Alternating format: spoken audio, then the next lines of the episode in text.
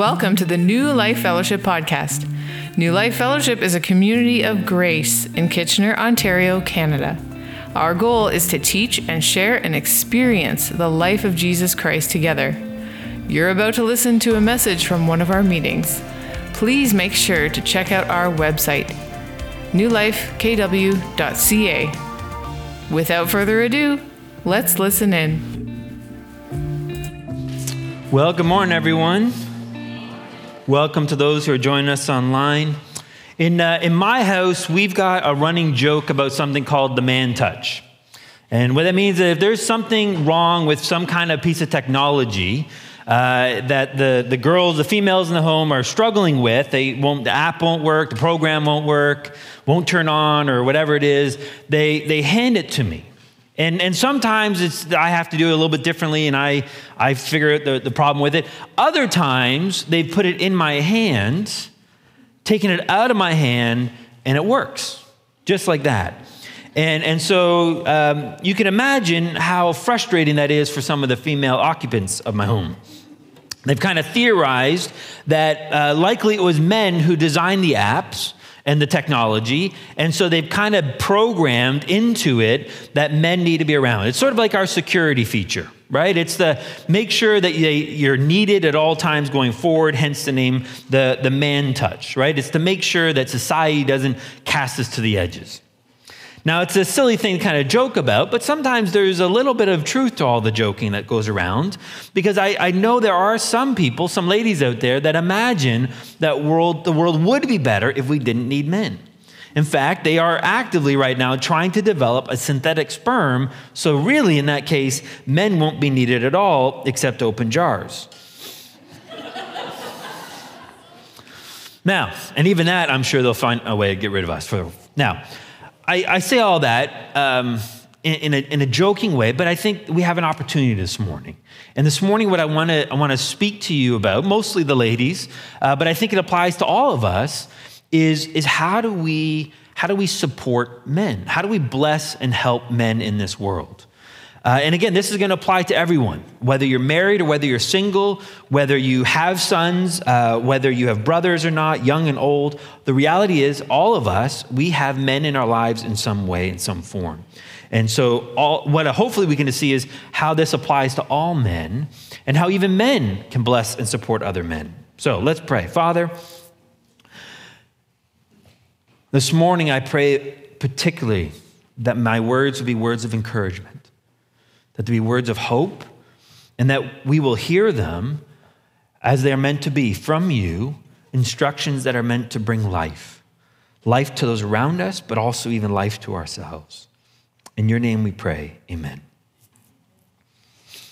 I gotta, I gotta be upfront with you. I'm approaching this morning with a lot of caution, a lot of fear. When we were first planning to do the men's retreat, I, I knew right away that God wanted me to come back home for this this morning. That I was going to go, I was going to spend there Friday night, be there Saturday, but I'd come home to speak to you ladies this morning. And I thought, great, God, what do you, what do you got? This incredible, uplifting message for women. And he says, no, I want you to speak to the women about men. And uh, I've never had a, a, week of preparing where I've, I've thought, God, this is an important message. Can you pick someone else?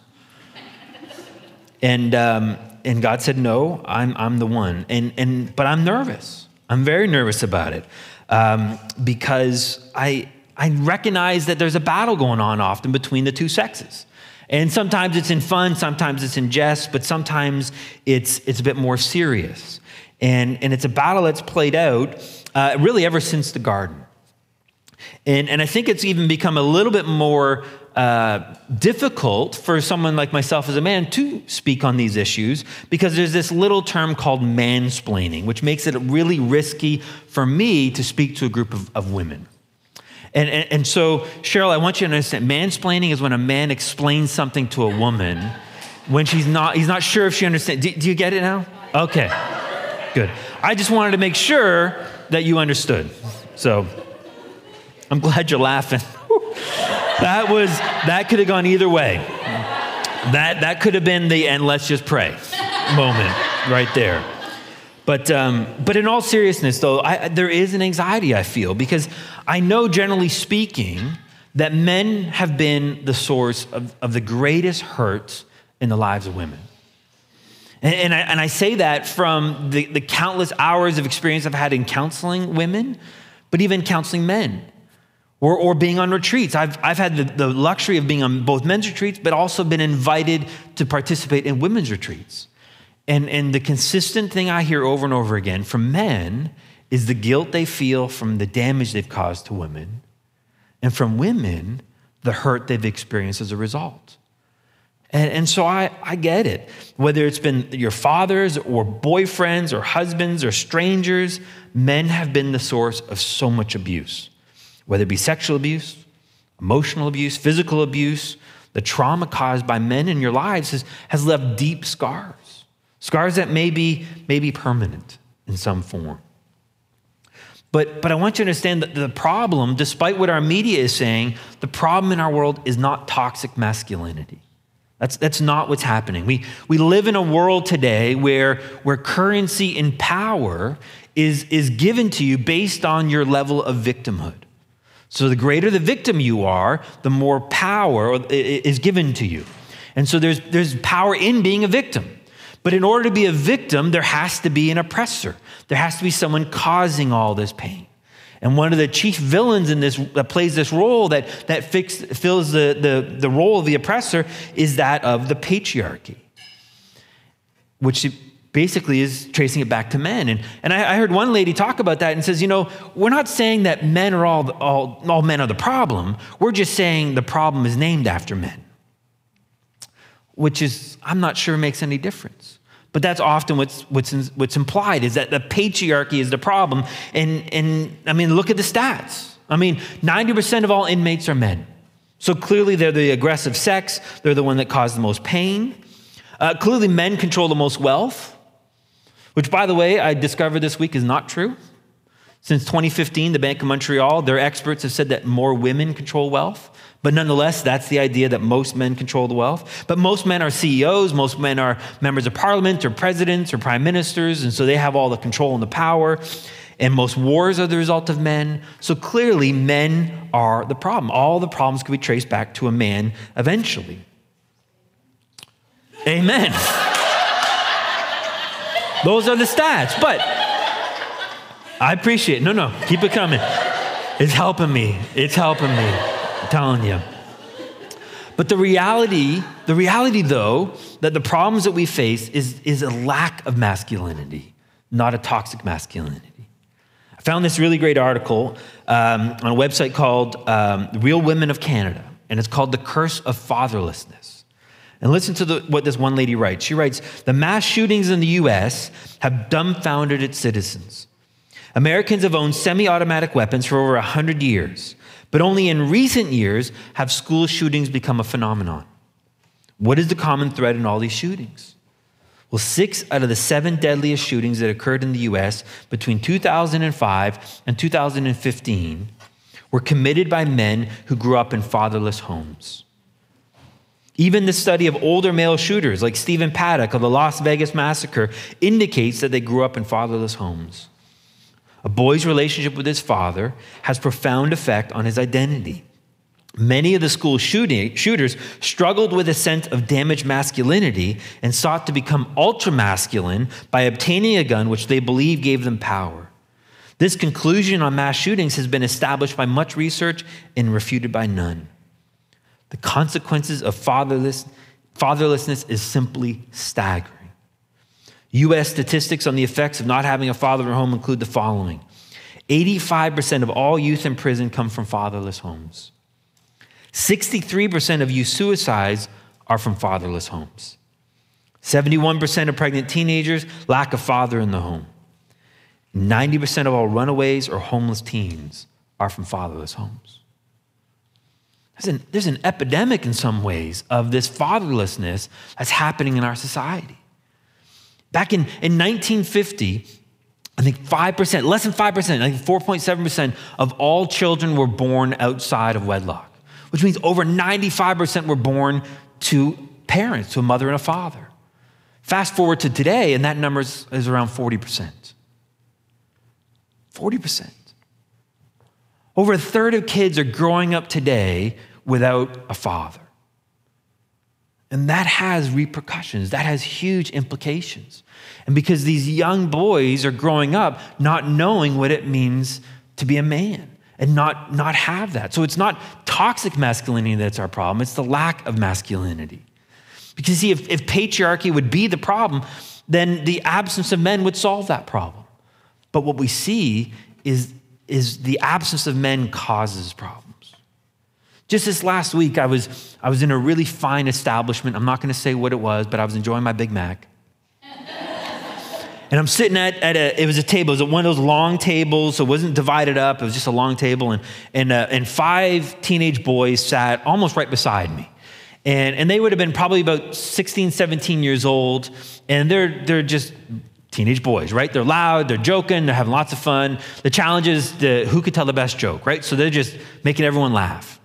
And all of a sudden, we hear a commotion at the counter where a lady is complaining and yelling, swearing at the, the lady behind the counter about how there's cheese on her hamburger and she ordered it without cheese and how dare this happen. And she's angry. And so she's yelling at this lady. And these five teenage boys start to say, Hey, lady, calm down. Everyone makes a mistake.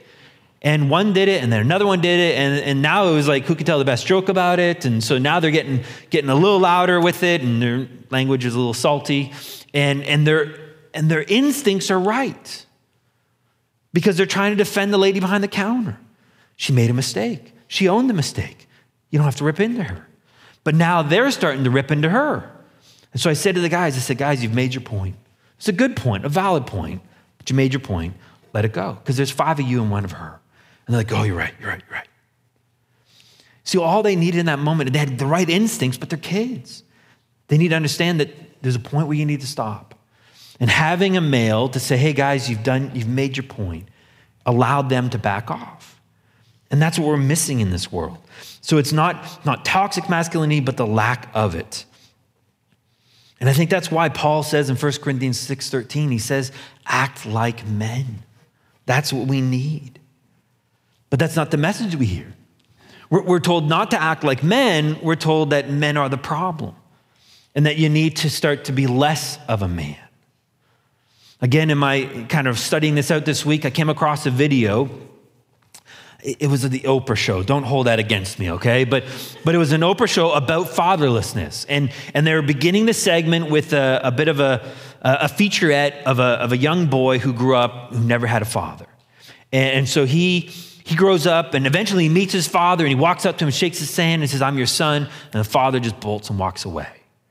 And that's how kind of the feature ends to introduce a segment. And then that young man stands up in the audience and everyone applauds. Everyone's excited about, you know, honoring him for what he's done, and the, the courage to share his story. When another man in the audience gets up and walks over and gives him a hug. And it was Oprah and another lady that were the, the she was the guest up on the stage, and she looked and says, I wanted, I wanted to, to go over and give him a hug and bury his face in my bosom. Her words, not mine. But then she said, But I was so glad another man did it because that's what he needed. He needed a male mother. I said, No. No, no, no. He does not need a male mother. He needs a father. And there's a difference between those two. And so that's, again, it's not taking men away. We need more men. Because what we really need is we need strong men. Strong men are not a threat, weak men are. See, strong men empower strong women, and strong women empower strong men. But weak men need weak women, and weak women need weak men. And so we need, we need to strengthen, encourage one another because it's not a zero sum game. It's not if one, one sex gets stronger, the other has to get weaker.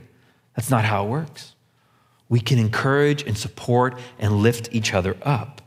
And see, when you have strong men and you have strong women, that creates strong families, that creates a strong society. And now we have an incredible opportunity to share the strength and the life of Jesus Christ to the community at large because we need strong men and strong women. And so we all get to play a part in this. And specifically this morning, I want to look at how we can help strengthen men, how we can support men. So there's kind of three things that we're going to look at. And the, first thing I want you to see is that what men need is they need respect more than they need, more than they need love. It's really important because, see, men and women are different. And, and for women, they need to be loved, they need to be cherished. That doesn't mean they don't need respect. It's just that when they are loved and when they're cherished, they're also respected. It comes down the line, it comes later. But for men, the first thing they need is they need to be respected. Think about it this way, Chuck. If imagine you're at your job and your boss pulls you into his office and he says, Chuck, I want you to know I really love you. How do you feel in that moment? You're wondering maybe where HR is, right? You're thinking, hmm, this is a little weird here. Yeah, it's more trouble. It is HR, right? But if they said to you, Chuck, I really respect you and the work you're doing, now you're asking for a raise, right? That's, that's, that's what we need. See, I think, of, I think of the military. I think the military is the most masculine institution that we have around. That's not to say women don't belong in the military. I'm just saying it is a masculine institution. And the whole thing operates, lives and dies off of respect. That a guy with an extra chevron, you know, a broken triangle basically, can order another man to death and he'll do it simply because he respects the chain of command. It's respect. And that's what men need. But what's interesting, every Valentine's Day, you go find the, the, the, the cards and you see all these great cards to wives. Wife, I love you. Wife, I love you, which is wonderful and good. But then when it comes to the husbands, what do you see? Husbands, I love you. Husbands, I love you. And we're, again, we're treating men like we would treat women. That's not, again, it's not to say that men don't need love, it's they need to be respected. Because when they're respected, when they're shown value, when they're shown worth, then they are loved. It comes together. And so that's, that's what we need to do. Hence the reason when, when God's giving instructions to husbands and wives, he says, Husbands, love your wives, but wives, see to it that you respect your husbands. And so that's what they need. Now, here's, here's the reaction I get from, all, from a lot of people, though, is that I would if he deserved it. Because respect must be earned. Well, let me ask you this Ladies, do you want to earn your love? Do you want to deserve the love? Do you want to work for it and achieve a certain level of standards and expectations? And then, as a reward, your husband will love you. But if you fail, then he's right to not love you and reject you. Is that what you want? Of course not. Because you will die in that system. You will be strangled in that system because that's a system of law. That's a system of trying to measure up, which you'll never be good enough. And the law, as we've seen, only produces death and condemnation. Well, in the same way that you, as a woman, need unconditional love, men need unconditional respect. Problem is, we don't use those two words together. We've never, that concept of unconditional respect is, is so foreign to us, and yet that's exactly what men need. Not because they deserve it, not because they've earned it, because that's how God's wired them in the same way He's wired women to need love unconditionally. Because if men have to measure up and prove that, that they've reached that level, it'll never be enough. I remember one time meeting with a, a couple, and, uh, and, and the, the wife was explaining to me how um, that her husband wasn't really the head in the home, and she didn't really need to respect him as the head because her dad was really the head. And I said, Well, wait, well, hold on. You know, for this reason, a man should leave his mother and father, and, and the two shall become one, right? The leave and cleave principle. And her answer was, Well, not really. It says that about the man, not the daughter. And I thought, Okay, that's trouble. And she said, Well, the other reason, though, is he's a newer Christian than I am. And so he's not as mature yet. And so when he's mature, then I'll trust him as the head. Well, who gets to decide when the, when the husband's mature enough? And so she's basically always going to be a little bit above him, never really showing him that respect. He's always going to be chasing it, and it's never going to be enough. And one day he's going to wake up and he's going to be fed up with it. Because that message of you're not good enough, you're, you're not measuring up, will eventually kill his soul. And so it's not about earning or deserving. That's why Peter writes in 1 Peter 3, verses 1 and 2, he says, In you same wives, same way you wives, be submissive to your own husbands. Please understand, submiss, submissive is not a weak word. The word submit here is hupotasso. It means to place yourself under another, to submit yourself under. That's what we see in the military, where, where a private will submit to his superiors. And so, this idea here is to place yourself under. Do you understand that only strong people can do that? It doesn't say be defeated by your husbands. It says, you wives, willingly submit yourself under them to your husbands, so that if any of them are disobedient to the word, not just when they're right, not just when they make good choices, but even when they're disobedient to the word, so that they may they may be won without a word by the behavior of their wives as they observe your chaste and respectful behavior. I want you to see that, that, that respect that they need has to be unconditional. And what's amazing, though, is when they begin to experience that, when they begin to, to see that unconditional love and respect, it will bring the man out of them. It will, it will motivate within them this incredible desire to show to you what you see in them. So that leads us to the next thing. I think what men need is they need encouragement, not contention.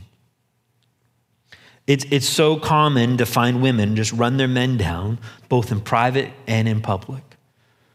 And some of it's funny jokes and you're poking at each other, and, and that's, there's an innocence to it, and that's okay. But I'm, I'm talking about the stuff that's got some, some teeth to it. The thing that's got a bite to it, those, those words that cut deep. And I want you to understand the damage that that causes. In Proverbs, I'm going to read three Proverbs to you. In 21 9, it says, It's better to live in a corner of a roof than in a house shared with a contentious woman. It's better to be crouched up in the corner of a roof than live with someone who's just running you down that way. Or in 21:19, it's better to live in a desert land than with a contentious and vexing woman. And then in 2715, a constant dripping on a day of steady rain and a contentious woman are alike. I, I know women hate this word nag. I, I hear, don't call me nag. That's like the greatest slur and insult, and I understand that. I'm not talking about the nagging where it's like, oh, can you take out the garbage? Can you take out the garbage? Can you take out the garbage? That's not what I'm talking about here. I'm talking about that, that, that constant critical attitude where you're always pointing out that they're not enough, they're not measuring up, they're failing over and over and over again. Because that, that knowledge, that constant blow that they're failing, is a devastating blow. Because they already feel it deep within themselves. They felt that before they met you. And to hear it over and over again from you only confirms their greatest fears. John Eldredge wrote a great book. It's called Wild at Heart. It's about rediscovering the, the masculine soul. It's a book I, I want to try and read once a year because there's just so much wisdom and knowledge and truth in that book. And, and I actually encourage women to read it so you can understand your men. But he writes this about, about men. He says, This is why so many men secretly fear their wives. She sees him as no one else does, sleeps with him, knows what he's made of. If he has given her the power to validate him as a man, then he's also given her the power to invalidate him too. And that's a deadly catch. A pastor told me that for years he's been trying to please his wife and she keeps giving him an F. What if she's not the report card on you? I suggested. She sure feels like it, and I'm failing. See, men need that encouragement. Now, in this case, they're wrong to look to you to be the source of that encouragement, but you're the vessel of that encouragement. And they need that, they need that support because they're struggling themselves. That's why so many little boys, what do they say when they're on the park, the playground, and they're about to do something really stupid? I mean, crazy. What do they say? Look, mom, look what I'm about to do. Notice me. And then they do it, and then what do they want?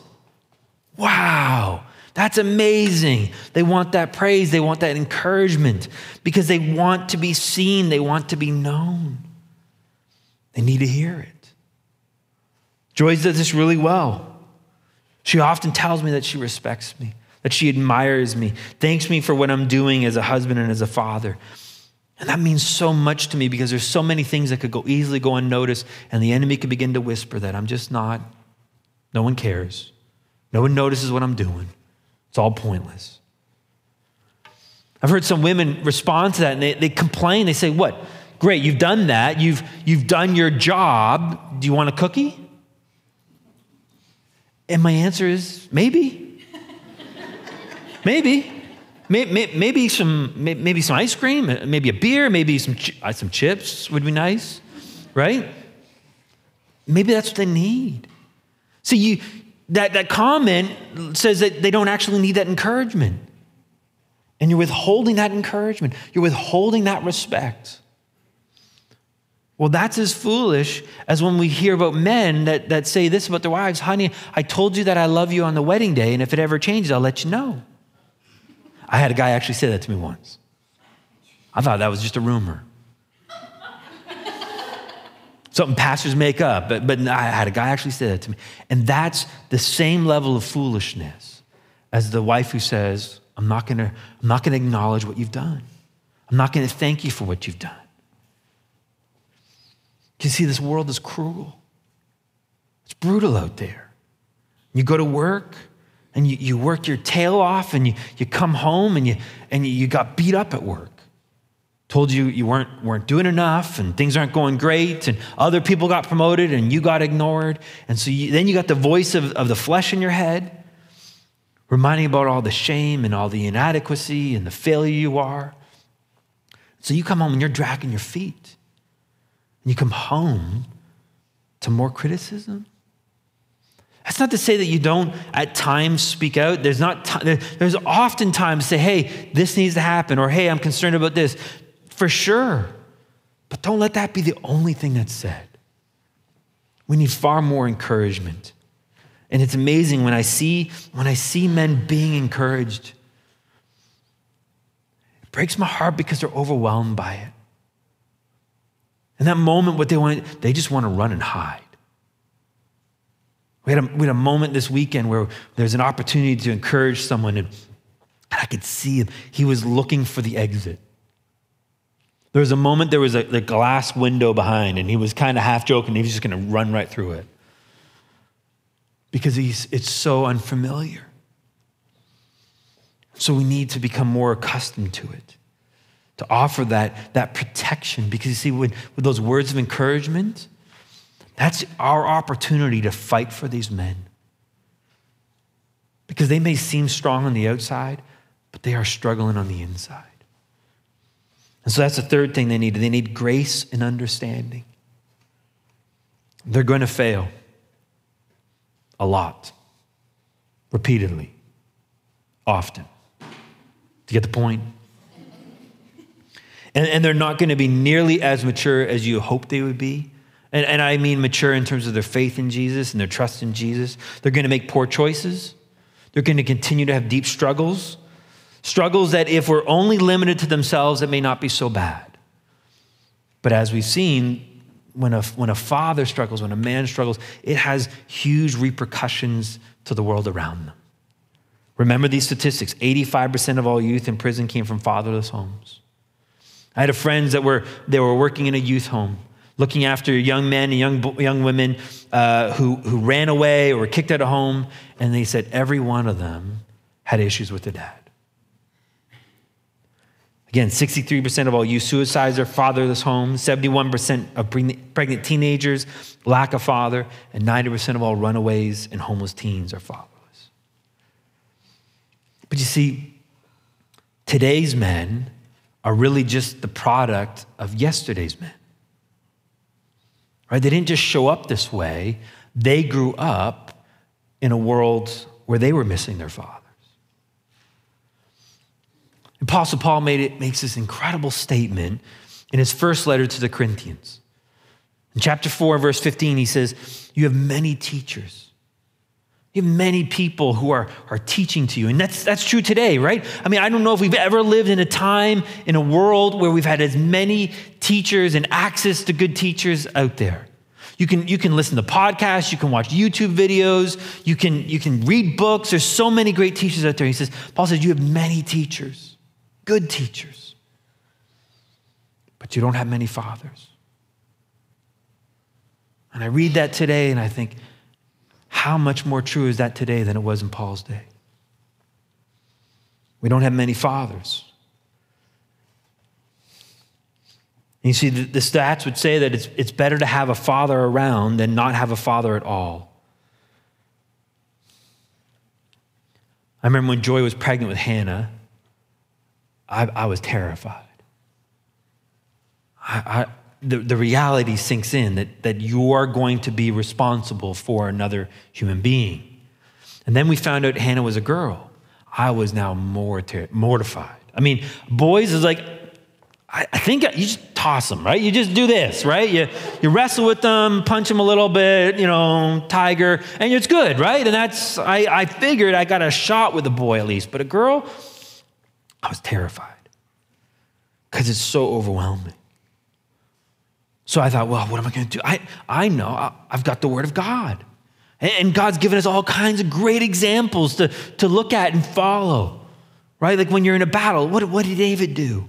How did David face down Goliath? Well, he trusted God. Oh, okay. So I just, I just need to find a great example of this in scriptures of a father, and that will be kind of the, the template for me to look at. So I started flipping through the stories of the Bible. I could not find an example of a good father. I mean, think about David. David totally blew it when his daughter was raped by one of his sons. Jacob played favorites. Some fathers just were absent. There wasn't an example of a good father in Scripture. When I ask men, I ask them about their father growing up. I'll ask them, so how did, how did he show love to you? Did he, did he talk to you about girls, uh, about puberty and, and changing? Did, did he teach you how to shave? Did he, did he sit you down and, and talk to you about what a man is? Oh, no, no, no, no, no. No, the, some, some guys say to me, is was like the day before my wedding, my dad took me out for coffee and he got really weird and awkward. And I looked at him, he looked at me, and we just said, you know what, that's enough, we're good, thank you. And that was the, the talk. So I'll press him a little bit further. So, how, how do you know he loved you? Well, he, he provided for us financially. He worked, always made sure we had clothes on our back and, and food on the table. And I said, well, Is that what you do as a dad? You just make sure that that's what's there? Oh, no. No, I need so much, I do so much more for my kids. Try to. Well, why do you think that is? Do you think maybe you lacked and missed it growing up yourself? Yeah. See, most men today don't know how to be men because they were never taught to be men. And so they don't know if they're man enough. They don't know if they're good enough. Again, listen to John Eldredge. He puts it so, puts it so good. See, he talks about the, the, the question that haunts every man is do I have what it takes? Am I man enough? Am I good enough husband? Am I man enough to be a good enough father? Be a good enough friend? That's the question every guy's struggling with. So, John Eldredge, he writes this. He says, First and foremost, we still need to know what we never heard or heard so badly from our fathers. We need to know who we are and if we have what it takes. What, we, what do we do now with that ultimate question? Where do we go to find an answer? In order to help you find the answer to the question, let me ask you another. What have you done with your question? Where have you taken it? You see, a man's core question does not go away. He may try for years to shove it out of his awareness and just get on with life, but it does not go away. It is a hunger so essential to our souls that it will compel us to find a resolution. In truth, it drives everything we do. I spent a few days this fall with a very successful man I'll call Peter. He was hosting me for a conference on the East Coast. When Peter picked me up at the airport, he was driving a new Land Rover with all the bells and whistles. Nice car, I thought. This guy's doing well. The next day, we drove around in his BMW 850 CSI. Just so you know, 850, super high expensive. Peter lived in the largest house in town, had a vacation home in Portugal. None of his wealth was inherited. He worked for every dime. He loved Formula One racing and fly fishing for a salmon in Nova Scotia. I genuinely liked him. Now there's a man, I said to myself. And yet, something was missing. You would think a guy like this would be confident, self assured, centered. And of course, he seemed like that at first. But as we spent time together, I found him to be hesitant. He had all the appearance of masculinity, but none of it felt like it was coming from a true center. After several hours of conversation, he admitted he was coming to a revelation. I lost my father earlier this year to cancer. But I didn't cry when he died. See, we were, we were never really close. Ah, yes, I knew it was coming next all those years, knocking myself out to get ahead, I wasn't even enjoying myself. What was it for? Uh, I see now. I was trying to win my father's approval. Long, sad silence. Then Peter said quietly through tears, It never worked. Of course not. It never does. No matter how much you make, no matter how far you go in life, that will never heal your wound or tell you who you are. But oh, how many men buy into this one? After years of trying to succeed in the world's eyes, a friend still clings stubbornly to the idea. Sitting in my office, bleeding from all his wounds, he says to me, Who's the real stud? The guy making money. You understand? He's not making much, so we can still chase the illusion. Men take their souls, search for validation in all sorts of directions. Men are so full of, of, of shame, of fear of being found out, that you're going to discover how weak and inadequate they, they believe themselves to be. They need grace and understanding. I found this statistic startling. Three quarters of all suicides are by men. What would drive them to that place? For some, for some, they believe that they're just such a failure and they just want to escape the pain, want to escape the shame and the misery of it all. But you know, a lot of men, a lot of men have come to the conclusion that their family would be better off if they were dead. It's not true. But inside, they're struggling. Inside, they're so full of shame and inadequacy. So be patient with your men. Show them grace, show them understanding. As our, our Father, God, is the one that fathers them. And that's a good word for you and I. That God is the one that does the fathering. It's not your job, it's not my job, it's God's job. See, many men, they've, mis- they've made the mistake. They've turned to the, the, the women in their lives, be it their mom or now their wives, and, and you're going to be the one to determine whether I'm man enough. And here's the problem femininity can never bestow masculinity, only other men can. That's why that fatherlessness is, is so important. To say to that little boy, you know what? I see the man in you. I'm proud of you and, and have other men bestow that masculinity on, on those boys. It's so critical. Only other men can do that. But femininity, while it can't bestow masculinity, it will either empower, it it will either, either encourage it, or it'll destroy it. Ladies, I don't know how to say it any more plainly. You will always have an influence on the men in your life. You get to decide whether it's positive or negative. If you run them down, it'll be negative, and we will all pay the price for it. But if you encourage and you support and you respect and you offer grace and patience and understanding even when they fail, you will see these men rise up. Not asking you to treat them like children, most certainly not asking you to treat them like dogs, just treat them like men. And when they know that, when they see that respect coming from you, they will run through a wall for you. Now, obviously, there's that caveat that, that not all men are good men, that there are some really, really, really bad and evil men out there. And that's not what we're asking for, is for you to, to turn yourselves over to them. We're told to be as wise as a serpent, and as innocent as a dove. But when I, when I think about the men in our assembly and our fellowship here, most of, the, most of the men in your life, they don't fit that category. Most of the men that we deal with are good men that are struggling. Good men that still have shame and insecurity and a sense of not measuring up. And what an opportunity we have to defend them and fight for them. Let me close with one final word and it's, it's for all the single moms out there.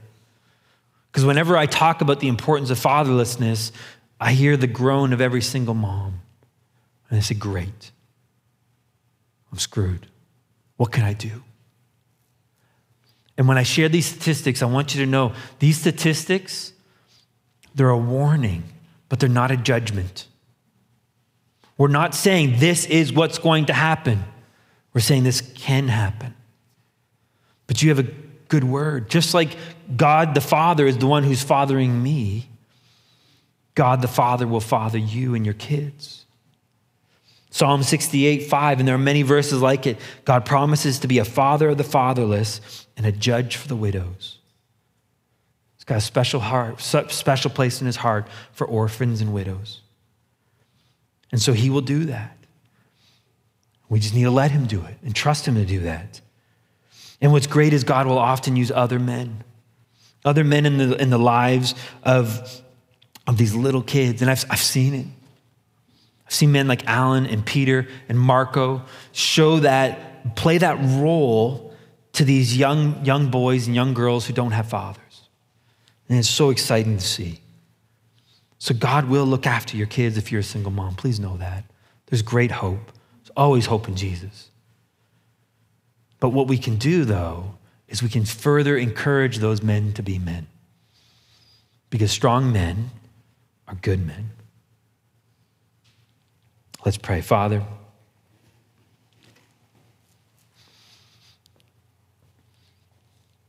you are a father to us. You are the evidence of the importance of a father. And I pray, Father, that we would we would hear what you're saying to us this morning as words of hope and encouragement. To know that you in us will supply the respect and the words of praise and words of encouragement that these men in our lives need, that we could trust you, even when they don't deserve it. And that Jesus, you would, you would even show us how you see these men.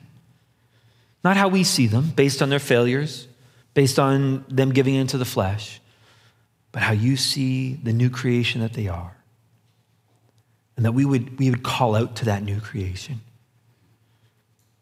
And I pray, Father, that, that strong men would rise up, empower strong women, and that this community would be strong and first and foremost in our faith in you. In your name we pray. Amen. You've been listening to the New Life Fellowship podcast. Thanks for joining us. For more great content, please be sure to check out our website, newlifekw.ca, and sign up for our mailing list. Subscribers will receive our The Life in the Apartment ebook that is sure to encourage and bless. Don't forget to follow us on Facebook, Instagram, and subscribe to our YouTube channel to watch the latest services and additional video content. New Life Fellowship is a registered charity that is supported by the giving of partners and friends. All donations will be received. If you would like to donate, donate at newlifekw.ca. Your giving is highly valued and appreciated. You are loved. Take care.